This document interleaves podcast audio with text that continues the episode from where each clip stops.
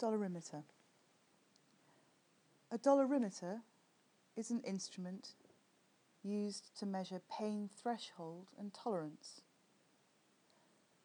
Dolorimetry has been defined as the measurement of pain sensitivity or pain intensity.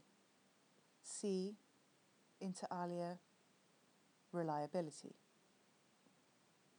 We might also call it language.